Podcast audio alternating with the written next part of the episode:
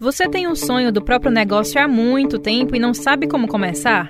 Ou até já planejou, mas se perdeu nas burocracias e achou que aquilo não era para você? A partir de hoje, a gente vai te ajudar a tirar essa ideia do papel. Então, vem empreender. O Vem Empreender é o novo podcast do Sistema Verdes Mares, que você pode acompanhar pelo site do Diário do Nordeste, Spotify, Deezer e iTunes. Aqui a gente vai conversar um pouco sobre a prática para iniciar e manter a sua empresa aberta. Eu sou Carolina Mesquita e vou estar com você. Nesse segundo episódio, a gente vai conversar sobre as possibilidades de crédito disponíveis, tanto no mercado financeiro tradicional quanto nos caminhos alternativos. A jornalista Johanna Pinheiro vai conduzir comigo essa conversa. Oi, Johanna. Oi, Carol. Vamos nessa. Estamos aqui com Alex Araújo, economista e superintendente de produtos e serviços bancários do Banco do Nordeste. A gente agradece, Alex, a disponibilidade e a gente começa perguntando. Acho que uma das principais dificuldades da, de quem quer colocar um negócio é dinheiro. É, como é que a pessoa pode arranjar é, recurso suficiente, no sentido de ela ter um capital próprio, quais são as opções de crédito que ela pode ter que seja suficiente para começar um negócio? Bem, é, quero iniciar agradecendo pelo convite, é um prazer estar aqui conversando com vocês. É, esse é um tema que eu acho que é muito importante, né, porque é, no Brasil a gente tem uma taxa muito alta de mortalidade de empresas, aí até o segundo ano é, mais de 60% das empresas fracassam, e, e, muito desse fracasso tem a ver com essas questões de, de é, em primeiro lugar, da própria viabilidade do negócio e, em segundo lugar, da forma como ele é financiado. Então, essa, essa é uma discussão que é muito importante é, e que termina sendo aí uma restrição para que muita gente tenha coragem de, de pegar suas ideias e colocar para frente como negócio.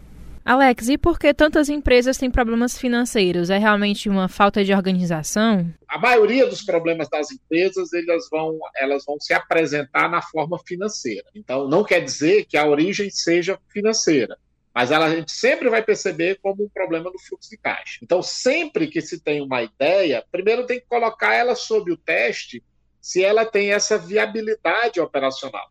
Né? Se ela operando em condições normais se eu vou conseguir fazer com que é, a produção, a comercialização daquele produto ou serviço gere mais do que o que me, me custa.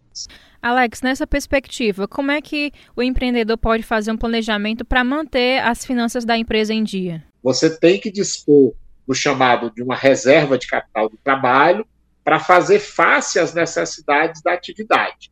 Tá? O, o, capital de giro ele é importante porque o fluxo de caixa do negócio ele é descasado. Você primeiro tem despesas para mais à frente você ter receitas.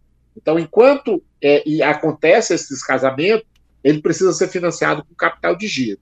Então, o empreendedor ele tem que pensar no que é que ele vai investir, como ele vai financiar e como ele vai gerenciar o capital de giro. Esses são os três temas básicos de finanças de negócio.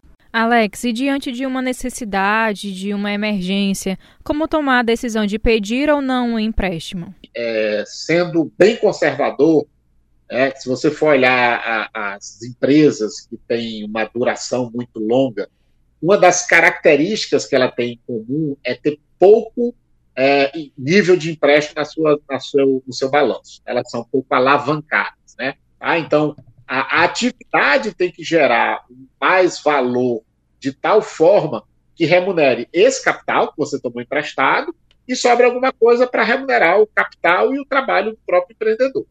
Tá? Então, a, dessa forma, é, o empreendedor sempre deveria evitar o financiamento. Tá? A não ser quando ele vê uma oportunidade de negócio, realmente passa muito sentido. E por que é tão difícil para as micro e pequenas empresas acessarem o crédito? é, os bancos eles têm muita dificuldade de emprestar para quem está iniciando uma atividade. É, a gente hoje no Brasil tem poucas linhas para quem está iniciando, basicamente são linhas ligados, ligadas a programas governamentais, né? por exemplo, o SEBRAE tem um programa de um fundo de aval que, que é acessível para empresas novas no geral, há duas dificuldades é que predominam nessa parte de, de, de acesso ao financiamento bancário. Ah, em primeiro lugar, é, é, a questão de não haver um relacionamento anterior entre o tomador e o banco. É, em segundo lugar, que aí é o, é o primeiro item em todas as pesquisas de dificuldade de financiamento com, com MPS ou novas empresas, é a dificuldade de prestar garantias. Alex, e o que é que o empreendedor novato pode utilizar como garantias, já que elas são um fator limitador desse processo? Bom, é, ela existem as garantias chamadas garantias reais, né? O imóvel, o automóvel que você pode é, vincular a, a, mobilidade dele ao financiamento bancário. Né? E existem alguns fundos que é, prestam a garantia de forma acessória.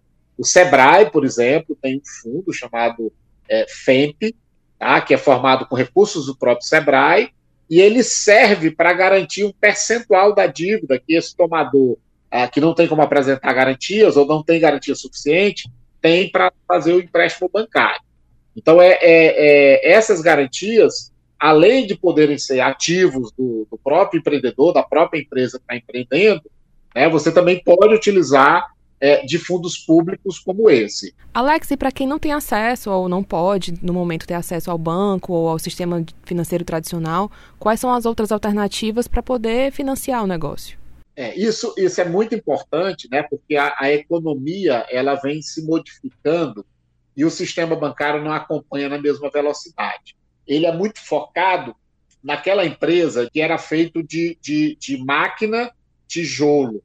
A, a, nova economia ela está muito mais baseada na, na, no cérebro das pessoas, né? E isso criou um descompasso porque para aquela indústria tradicional, para aquela economia tradicional, era o tijolo e aço que servia de garantia para a operação do banco. Esses mecanismos alternativos têm entrado como uma forma de fazer com que eles consigam ter acesso a, aos editais, né, que são fundamentais, normalmente em bancos públicos. A gente tem também o, o levantamento de recursos via crowdfunding, né, é, e você tem, para aquelas empresas mais ligadas ao ramo de tecnologia, investidores de capital de risco, né, que são pessoas que admitem assumir o risco do negócio.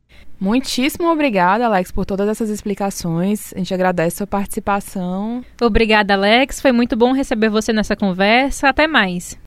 Não, eu, eu agradeço. Eu sou entusiasta da, da questão do empreendedorismo.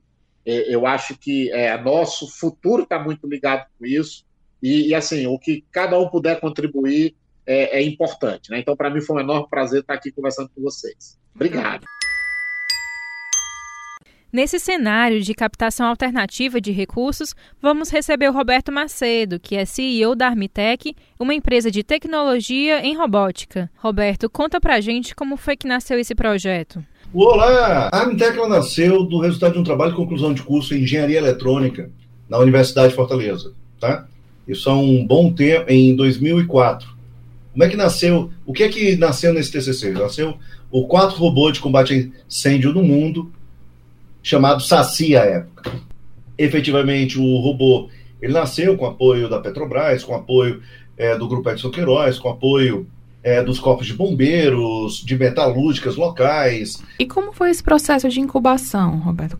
Existia um acordo entre o SEBRAE e a Unifor para fazer um processo de incubação lá. Mas ele não tinha uma empresa definida qual seria. E o governo do estado falou o seguinte: cria uma empresa, concorre agora. A gente vai ter um, vai ter um edital chamado PAP, estamos em parceria com a FINEP. Concorram. A gente literalmente criou a empresa para seguir em frente. Entendi. E em quanto tempo começou a diversificar para as outras áreas? É, a gente fez uma parceria de desenvolvimento junto com a universidade, que a gente viabilizou a captação de recursos não reembolsável. E que foi o primeiro recurso não reembolsável na época. E a gente trabalhou junto e fez uma planta de invase de gás em conjunto e nesse meio tempo a gente conseguiu, conseguiu começar a vender outros produtos para eles. Roberto, e o que você diria para quem está começando agora? Extraia o melhor de cada situação. Muitas vezes a gente olha, ah, meu Deus, eu perdi a Não. O que é que você pegou do bonde? A questão não é pontual, a questão é no longo prazo. É simples, não. Cada caso é um caso. Não tem uma fórmula mágica. O que tem é, existe capital para investimento, existe para recurso não reembolsável para pesquisa, existe empréstimo a baixíssimos juros ou juros negativos, se considerar a taxa de remuneração tradicional. Oportunidade existe. Boas ideias e capacidade para vender e saber como estruturar isso é que normalmente falta. Então, saber vender. Então é isso, a gente vai ficando por aqui. No próximo episódio, nós vamos falar sobre o que fazer para manter sua empresa aberta e como superar os conflitos. Até mais! Vem empreender. Realização Sistema Verdes Mares e Universidade de Fortaleza. Patrocínio Assembleia Legislativa do Estado do Ceará e Sebrae, a força do empreendedor brasileiro.